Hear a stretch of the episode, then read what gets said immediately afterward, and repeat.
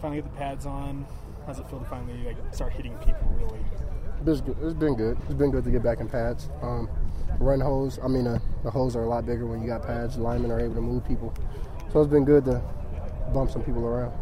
Now that you got a little bit more of a grasp on the offense, the offense as a whole, how do you how do you like it? How are you feeling about it? Uh, I, I really like it. Um, I feel like they're putting the scheme, the scheme of the offense more in the running back hands when we got to make our reads.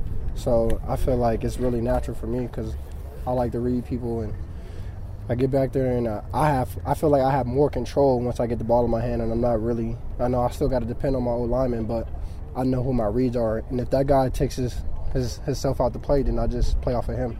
So it gives you a little more freedom. Maybe a lot of freedom. So it's not just one run to a, a straight area. It's mm-hmm. like you get the ball, you read this guy, whatever he do, you react. You react off of it. So that's what I like about it. Showing Beau the ropes? Oh uh, yeah, Beau. Well, shoot, Beau. Uh, Beau's dad is Merril Hoge, so you, you know what I'm saying. You already know how he how he was running the rock. So yeah, Beau came in. He's doing really good. I'm happy for Beau. How's he grasping kind of this new position, new offense? Well, he was a former quarterback, of course, so he already knew all the plays and stuff. It was just about the little details with him, where you should take your tracks, where your feet should be, how do you take the handoff, and once you get to the handoff, um, two hands on the ball, low, low and uh, low and eyes up. So it was just like the little knickknack things. But he's got a real good grasp of it, and he caught on really fast. I feel like he's a natural. Yeah, he's a he's an athlete, man. That's that's what we recruited him for, right? To be an athlete. I mean, he came in as a quarterback, but he's just an athlete. He's a he's a he's a different beast. You're entering your senior year. What's different about this fall camp versus the ones you've been through previously? Um, it's my last fall camp, so I don't never got to come back. So. Rude. no, no, it's just my it's my like I said, it's my last fall camp. So I'm just trying to give it my all. Um, the NFL is not promised. Football is not promised after this. So I'm just out here one play at a time. I'm just trying to make sure I don't make any mistakes. As hard as that, and may, as crazy as that sounds, not making mistakes, but literally trying to be perfect. What has Coach Steward brought to this group? Uh, perfectionist.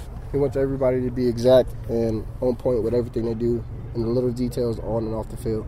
And um, he brings a he he holds everybody to the same standard no matter if you're the starter or the fifth string, he wants you to do everything precise.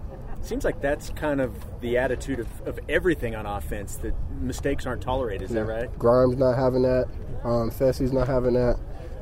AJ's not having it. yeah, so if you if you mess up, you're gonna hear about it. So I mean, you get that feeling of at first when you don't know the offense. Oh, I don't want to mess up because I don't want to get in trouble. But then now after we had done PRPs all summer and everybody's got a good hold of the offense is more like, okay, instead of messing up, let me just go out here and make a play. You feel that helps you to perform better when the expectations are like that? Um, I mean, I'm a guy that doesn't really care about expectations. I'm gonna worry about my standards that I hold myself to.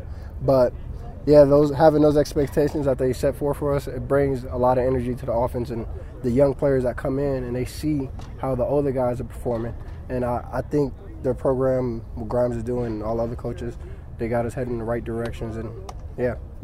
Regarding regarding the young guys, it's a pretty young group, except for you. I, coaches, players, they say you're taking a real leadership role. You really embrace that. Can you maybe speak to the strategy you've been making in that regard? I didn't, I didn't know they were saying I was a leader. oh, yeah. oh, yeah. They say Squally's the man. I mean, I, I just, uh, if I see something wrong, and I just try to correct it. I mean, it's the right thing to do because, say, if I get the starting job and I go down and get hurt, it got to be the next man up. So I don't want the backup to be out there clueless and I withhold all this information from him. Now he gets in and he doesn't know what to do and he's shell shocked. So I'm just out here trying to do my best to make sure everybody knows what they're doing so we can win games. It's not really about me, it's about the team. Are you worried you're helping them out too much? Nah, man. no, nah, not at all. Like my dad tells me, you know, if you have knowledge to share with somebody, share the knowledge. It's not good to hold back any type of knowledge, even if it may come back and hurt me and one of these guys end up beating me out or whatever, I'm not worried about it. The best man's gonna play, and that's that's what I, that's what it's all about. As long as we win more than four games, we get do way better than last year. I'm not gonna put a number on how many games we want to win, but I want to win. So that's the most important thing. So whatever it takes to win. You still keep in touch with Jamal? Oh yeah, I talk to him every couple of weeks. We uh yeah. What's he got for you? Yeah, we went through senior. Uh, same thing. We don't talk about football. still, still no football same, same, thing. I mean, we play Fortnite. Okay. We play Fortnite, and we just talk about life, like uh, you know Jamal, Jamal's life, what's going on in his life, then we talk about my life, and then we just play Fortnite, and he, he'll he'll start off the game like, "Hey, this your year, of Foolie," and I'll be like, "Yeah, whatever, let's let's get on the sticks," and then yeah, we'll get into it, and just like we just do not talk about football. if the opportunity presented itself in fantasy football, would you draft him? I did last year. we was up in a, a little room up there, the um, the receiver room, and um, running back came up, I picked Jamal off the back. Everybody was like, even though he's gonna start. and then I was texting like, "Yo, you starting this week?" Like, nah. Then finally, once he he hit me up like, "Yo, I might be starting this week," I was like, "Bet." Threw him in on my lineup, and he averaged like 20 points for me. He actually won me a game, like literally won me a game. I needed him to score like 25 points. He scored like 27. So, so Did you tell him that? yeah, I texted him like, "Bro, you you just won me the game." But other than that, good game. What do you make of what do you make of that running back room here? I mean, you already obviously touched on Beau, Beau but Lopini and all of you guys. It seems like there's a nice chemistry, but also competition budding amongst you guys. Um, yeah, man, everybody's a grinder. Um, one thing I like about this group is that everybody is willing to listen and, and take information in. Um, these guys aren't stubborn. They're not. They're not know-it-alls. Um, if I have some coaching points for them, they're really open about it, and everybody's just willing to be the guy. You know, going out there and giving their all. And that's what I really like about this this running back group. They're real good guys. They're real down to earth people, man. Nobody's above the team.